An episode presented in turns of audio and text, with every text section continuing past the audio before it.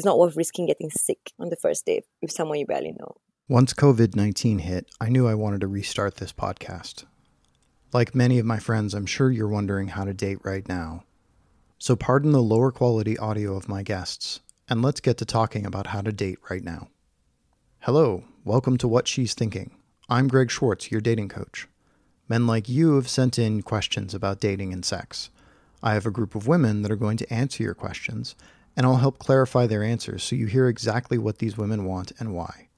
Send in your questions at debug dating dot com slash questions. Now, ladies, please introduce yourselves. I'm Asian. I'm quite small, brown skin. I'm thirty-five. I am in marketing. I'm pretty warm. I have a very, very Asian background. So I come from a very large family. So we're very warm. We're very outgoing, very inclusive. And that's how I guess I would also approach dating. I'm very extroverted and I have a very keen ability to bring people together collectively in a very comfortable environment. I'm also thirty-five and I live in L A. So big populated area. I work in the education field. I, I'm very geeky, work with I T and stuff and uh, ride motorcycles all the time. I actually don't own a car. And uh, I, I'm very outgoing. I, I do a lot. Well, before all this virus stuff went down, I, I was out doing a lot of uh, work, traveling all over Southern California. But uh, now I'm home. I, I started farming with three D printers. Oh, that's cool. Like to keep me busy. Is that what we're hearing in the background sometimes? The the sort of little noises? Yeah, I'm uh, currently printing out miniature baby Yodas for my friends. Yeah, that's that's what's going on. Nice. Let's see, vibe you'd get from me. Well, I, I'm definitely one to talk. I like conversations. I like intelligent ones. Um, I, I really like to learn more about people and what they do, what kind of talents they have, what, what things do they bring to the table, what's cool about them, what makes them tick. And that's a good way to start a conversation, is finding something that you can bounce an idea off of. So you talk to me for a while, there'll probably be something we can talk about. So what's the first dating thing you're going to do when quarantine is over? I can go first. Yeah. The first quarantine dating thing I'll do is probably not dating though. It's probably like just going out a lot and meeting a lot of guys along with my friends. And when you say meeting a lot of guys, what are you looking for when you meet those guys? So I'm not going to do online dating. It's more like you just go out to, I don't know, events if there is, or just trying to meet out with a lot of people and having parties at my house. Dating wise of the quarantine, you know, first things first is actually get out and remember how to be social again. You've been stuck in your house for God knows how long, and we don't know how long this is going to be. The big thing is reacclimating yourself to what you remember as normal before all of this virus stuff went down. And then after that, you get your bearings, you figure out, okay, I feel normal again. And you, you're in a center, a place where you can start thinking about other people, then yeah, then you can start, I can start going out and, you know, with the intention of meeting somebody. But for now, it's, I just need to get used to life again after, right after this quarantine thing is over. In terms of priority level, what level was dating before and how has it changed now? Currently, you can't meet anyone now, but the solitude has, it's kind of quite a priority in terms of um, trying to meet someone, meeting a life partner or dating. It's, you've come to realize that, yeah, it's just much better off sometimes if you have someone to quarantine with. So sounds like it's higher priority now. Not high pri- priority to conduct, but high priority when you get out of quarantine. So currently you can't actually date, right? So it's low priority, but it will be high priority when you come out of quarantine. Gotcha. I see what you're saying. Before the quarantine, it was just something that I would do casually. Really going and doing my own thing and going to the events that I want to go to, you know, that reflect my hobbies. For example, I ride motorcycles. Nice thing about being in California is that, you know, motorcycling is a year-round sport. You know, you can be in the middle of January and have an event where many people congregate. And one of the things about motorcycling is most of the people who ride are males. If you're one of those females who rides, you seem like a unicorn. It's an interesting environment to be in with all of us stuck where we are. I'm actually finding quite a bit of solace in spending time alone. You have more time to think about what kind of person would I want to have with me stuck in quarantine, because then I, I reflect on the people that I have dated and I'm like, yeah, no, I if I was stuck in a very dire situation like this, yeah, this wouldn't have worked out, to be honest, if I think about kind of the the things that had attracted me at one point, because you don't realize who a person is until they're really in a sticky situation and how they react to it. What you said about being one of the few women who rides motorcycles, is that something that's awesome because you get lots of attention, or is that something awful because you get lots of attention? Or is it a mix? It, it's a mix. It definitely depends on what kind of events you go to, because when people think about women and motorcycles, and this is a whole topic that probably deserves its own podcast episode, to be honest with you, there are different kinds of women. But the most common ones are the ones that look like supermodels and they fit into their skin tight stuff and they're on the back of the motorcycle.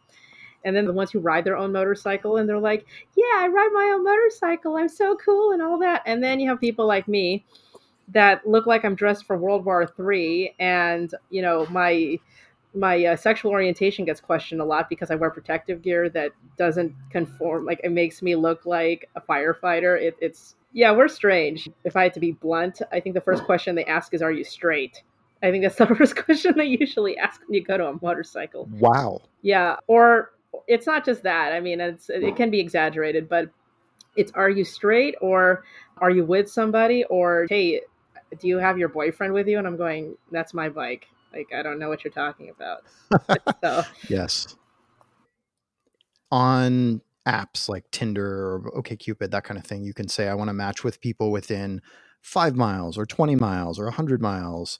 And Tinder, and I believe a few other apps, have actually turned on features to allow you to completely change your location to say, now I want to be matching with people in Austin, Texas, Las Vegas, Paris, wherever. Yeah.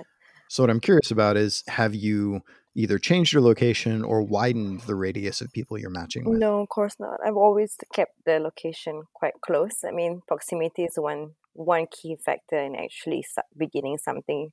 I've had long distance uh, relationships before. And yeah, I just don't want to go down that route where possible.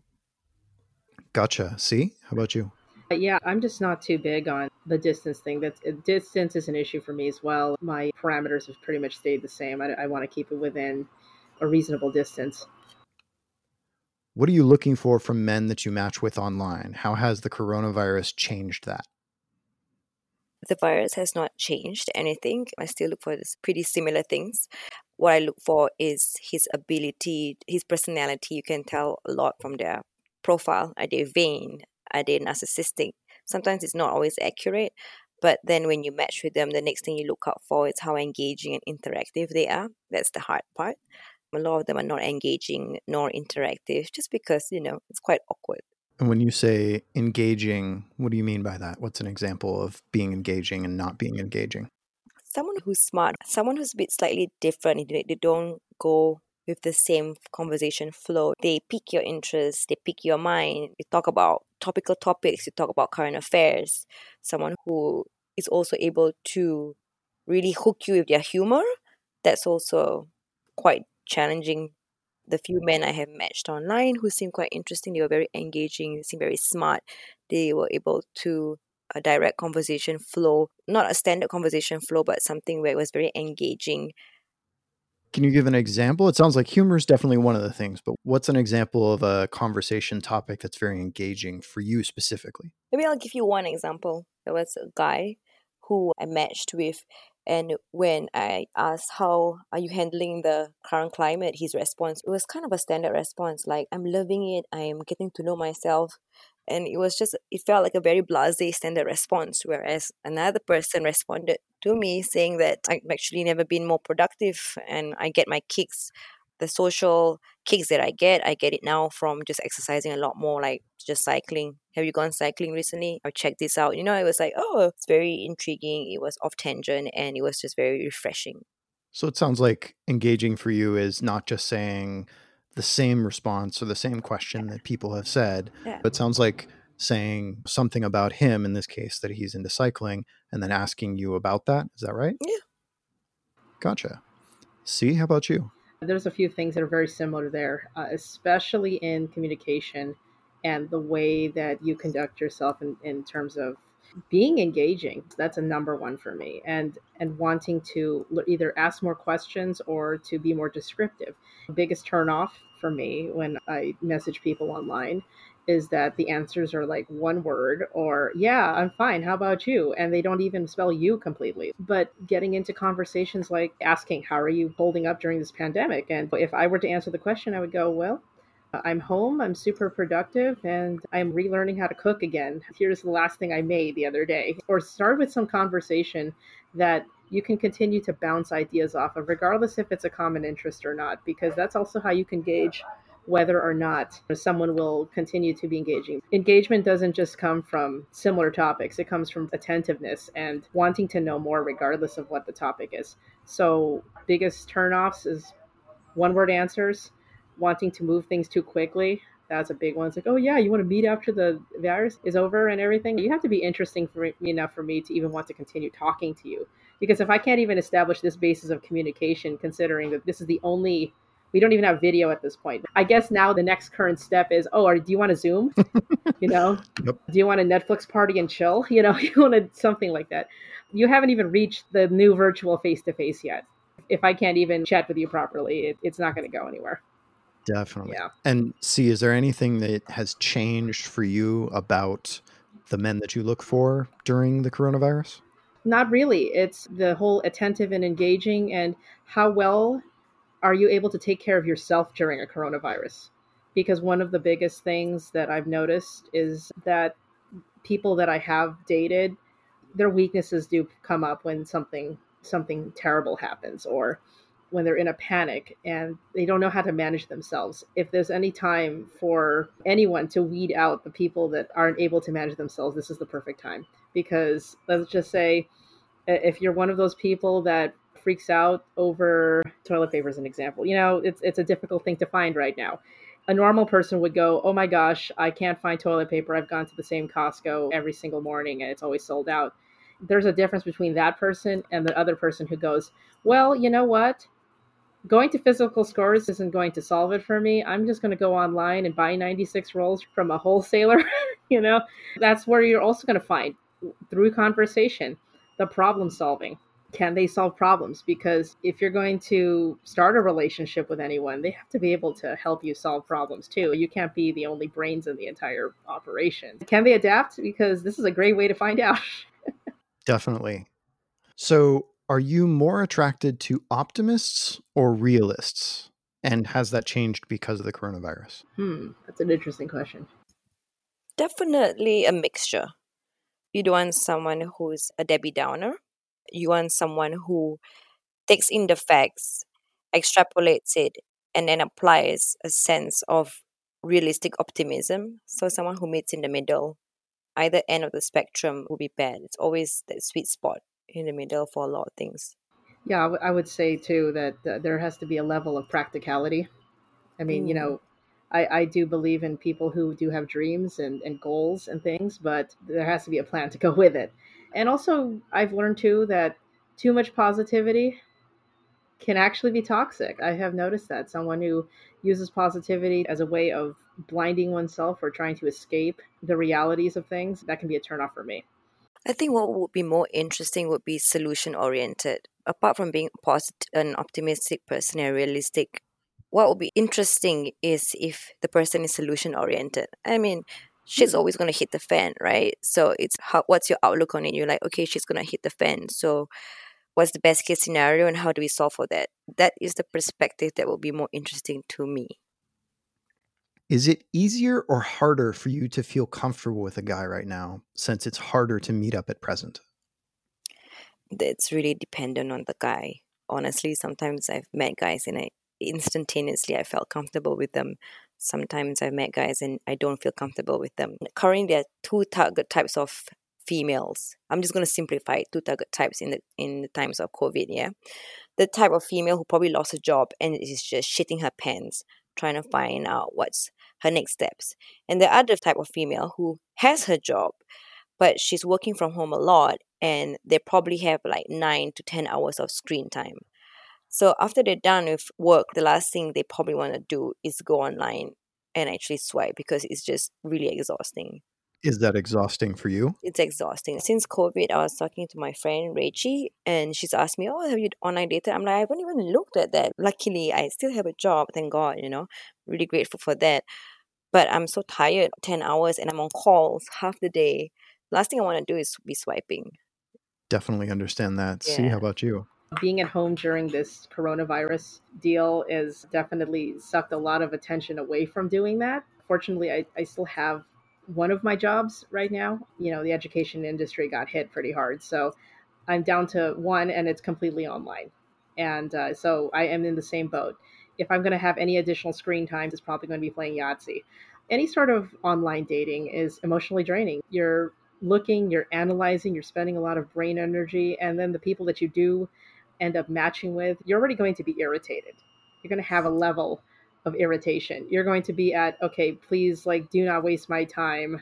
I hope you're here for the same reasons I am, because I ain't got no time for this. I'd rather be watching Picard right now. And yeah, it, it is is definitely based on how much energy are you putting out during a day. I mean, even if you are unemployed and you're at home, you know, you're still using a lot of energy. And you have a lot of other thoughts in the back of your head. And at least for me, you know, it's I've put it on the back burner for now, because I'm focusing on what to do so that I'm ready when I don't have to focus on home life anymore. And things can go back to the way they were, or at least to some degree. Normally, how long would you want to wait to go on a first date? And now with the shelter in place, how long are you willing to forego meeting a guy in person? I'm foregoing it until it's raised, because I think it speaks volumes about a person's personality and their attitude to taking this seriously. I'm not even asking to meet, or and no one's asked me to meet. And I think we're all holding up because, firstly, it just speaks volume about how you're taking care of the situation, taking care of other people, your personality. It's not worth risking getting sick on the first date with someone you barely know. I think that uh, we're in a unique situation. I always say the words weeding out, because I have dated some that have wanted to meet right away. They want to see you. They want to see you. They want to see you. And then after after they see you, they have nothing to talk about. And I think that part of the level of attraction for me is, can they engage you in ways that are either non-traditional or far away? Because if they're attracted enough to you far away, then what will they be like when they're close up? And I, I don't feel like getting sick. I don't believe in meeting anyone until all of this is lifted. And even then, give it time. My philosophy on dating is that it is a marathon, not a sprint, because you might end up with the crazy person who uh, can't deal with another pandemic. So. So I was actually about to ask, are you thinking about breaking quarantine to meet in person, to cuddle, to have sex, anything like that? So that sounds like a big no from you, C. No, definitely not. Z, how about you? I've been having more sex than ever with guys that I met before quarantine. So that was my pipeline. And um, it's shocking because because of quarantine, I'm seeing them a lot more. Interesting. You know, so right? How often were you seeing them before, and how often are you seeing them now? Not often at all. I just had no time for them. And now I just have more time for them. Okay. Numbers. What what what was it before? Was it seeing them once a week, once a month, once a year? Once a month. And now you're seeing them? Since quarantine, maybe once a week, once in two weeks. Yeah. Once a week. Yeah. Okay. Like, and this sounds like this is multiple individuals. So how many gentlemen are you talking about? Or ladies, if they're ladies well, too. Well, there were two, and then I guess our third slipped in, but like, I like the third one. Slipped the, in, huh? Yeah, this one was like, what? Like, I don't know. Yeah, but they're all from before quarantine. I kind of knew them. Yeah. Yeah, it's very, it's okay. Really very odd. This is not uh, normal for me. Yeah. Interesting. Okay. Mm-hmm. So do you want sex more or less as a result of the current situation? Hmm. Honestly, Greg, I have a high sex drive, so. I was actually going to ask later, how would you rate your sex drive? So let's just go there for a second. You'd say you have a high sex drive? Yeah. If I like, yeah. quite pretty healthy appetite. Yeah. And so do you want sex more or about the same because of the coronavirus? As I've aged, the drive has gotten much less, but if it's available, I'm like, I'm fine to do it. And see, how about you? Yo, it, it really hasn't changed too much. I mean, I, I haven't had any sex since the virus started. So for me, I think that since I have been keeping myself occupied with a lot of other projects, and I would consider myself somewhere in the middle, like if it's there, cool, but it's it's not too often that I would just be go and hunt for it. And really, it's been pretty much the same for me. Really, the only thing that's changed is that I can't leave my house easily or without getting stared at funny. I have my own priorities outside of sex and work. And hey, looky, I have projects that I've wanted to do for so long. I actually have time to do them now. And so for me, I, I'm all right. It's not something that I'm going, oh my gosh, if this goes for another week, I'm going to explode. I'm not there. I'm going to rephrase your, your question, Greg. It's not the sex that I seek out. It's the companionship. So when they come over, we have engaging conversations. There are men also that I've known before and who have mentally stimulated me to the point where I don't mind being with them for hours. And then eventually you have sex, but it's not as if like, if you do, you don't, it doesn't really matter. It's more the companionship. The sex part is because I'm comfortable enough with them.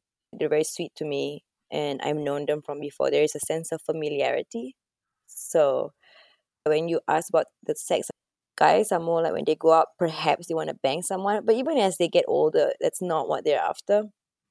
I think it's the same for women. When we go out, I mean, sex is a plus, you know. But when you go out, you want to meet someone who's interesting. Perhaps can they pique your interest, you know. Uh, they're engaging enough. But it also depend, depends on what kind of female you are or person you are, you know. But, like, it's not like sex I'm after. I'm after the companionship. Yeah, so it sounds like it's less of a just a booty call and yeah. more of an actual date, wanting to spend time with someone. Yeah. And oh nice. yeah, hell yeah, yeah.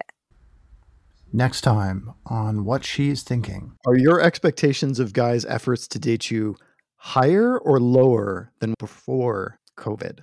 What are the types you can think of for video dates? Would you feel uncomfortable giving him your address to be able to get the delivery? When you're online dating, what do you look for on someone's Instagram? If you're having sex, has anything changed about it because of the coronavirus? Thanks for listening to What She's Thinking. To help other men find the podcast, please write a review on iTunes. And to get your questions answered, go to debugdating.com slash questions. Finally, I'd love to hear your feedback on the show. What else you'd like to hear, anything that you think would make it better.